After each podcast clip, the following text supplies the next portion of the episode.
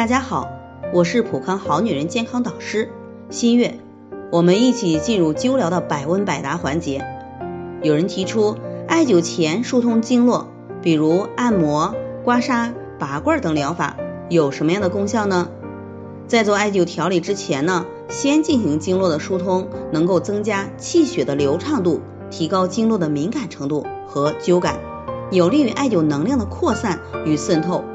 所以呢，咱们普康在做太极养元灸时是通排补三步骤一起来做的，这样效果才会更好。艾灸后皮肤发痒是怎么回事呢？艾灸的时候皮肤表面潮痒又是怎么回事呢？这可以说是艾灸的好转反应，是邪气外排的表现。出现皮肤发痒呢，说明体内有风邪，是风邪外排的一种表现。灸的时候皮肤潮痒，说明体内湿气比较重，是湿邪外排的一种表现了。为什么艾条要选用三年以上的陈艾制作呢？因为新鲜的艾叶含有挥发油比较多，燥性强，火力旺，不易做灸条。需要将艾叶晒干后取出枝梗，捣成细绒，存放数年，火力就会变得温和，穿透力强，从而达到理气血、逐寒瘀、通经络的效果。古人讲，家有三年艾，医生不用来，说明在选择艾灸的原料上是有标准和要求的。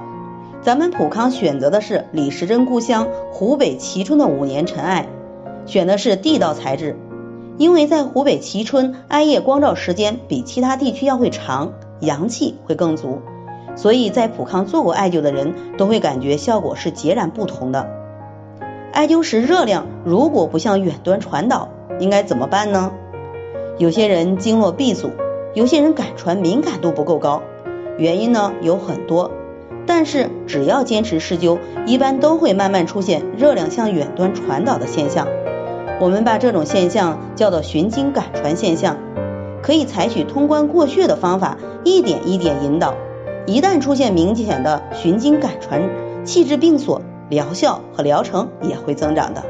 在这里，我也给大家提个醒：您关注我们的微信公众号“普康好女人”，普黄浦江的浦，康健康的康，普康好女人。添加关注后，点击健康自测，那么您就可以对自己的身体有一个综合的评判了。